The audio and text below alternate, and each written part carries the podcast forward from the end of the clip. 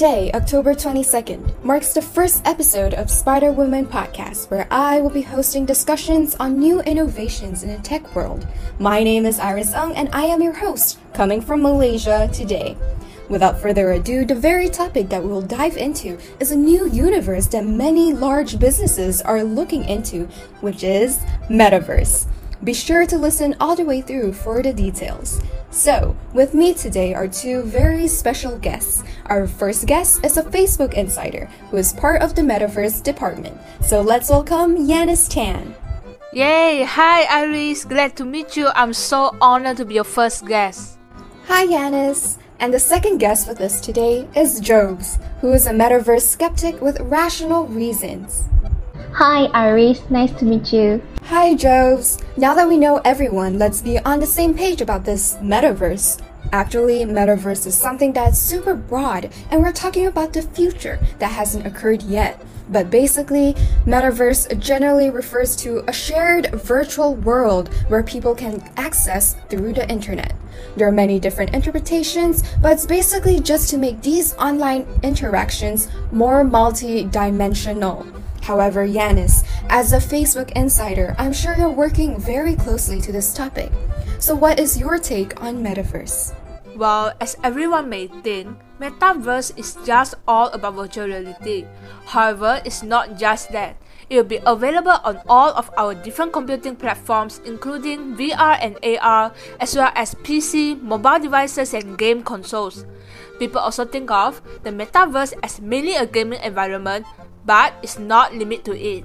I believe that this is a persistent, synchronous environment in which we can be together.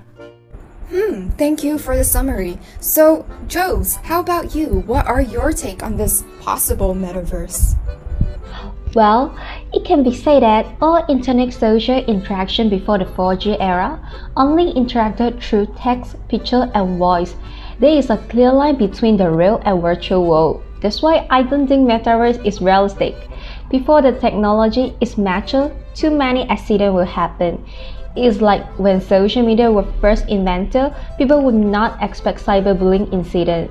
So before this problem have been solved, I don't think metaverse is a good technology. Hmm, Joves, I can see your point.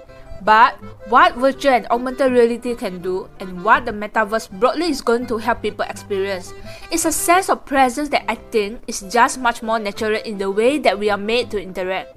It will be more comfortable and the interactions that we have will be richer. In the future some more, instead of just doing this over a phone call, we can meet each other virtually but face to face like hologram even though we are in different places. So, I think that's really powerful. Wow, this sounds good.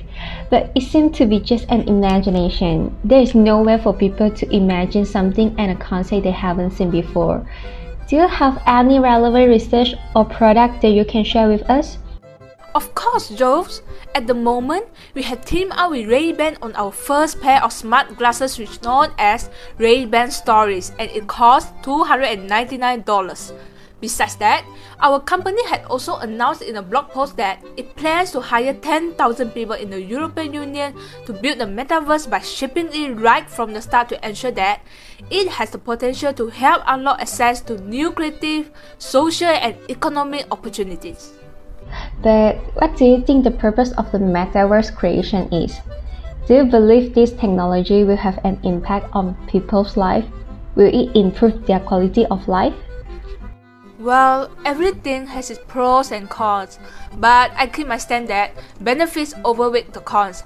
First of all, it allows you to travel to other countries without leaving a room. People will be able to visit places all around the world using VR headset in addition to visiting in person. Other than that, it also gives medical professionals a powerful insight on patients. We are all aware of how far medical technology has progressed. They are unable to fully test their medicine and surgical equipment even after that. Anyway, thanks to VR, medical professionals could collect a large amount of data for their research. Yeah, I think that's all for me, and I will pass it to Iris. Oh my, oh my, oh my. This discussion is sure packed Metaverse, according to the ideas of Facebook, could very much make our lives easier and more interconnected with each other, but it could also change our whole understanding and perception of the world that we're living. So, dear listeners, Metaverse is something that is happening whether you like it or not. 10,000 people in Facebook are dedicated to it, and Ray-Ban Glasses is there to provide us evidence. So we will end the podcast on this note. Thank you so much to our two special guests today. Thank you for your invitation, Iris. It is my honor to be on this podcast. Yeah, me too. Thank you, Iris. We are on the roll, but the time has elapsed. So please stay tuned to our next episode. And if you like it, please give it a thumbs up and share it to other people. So, bye!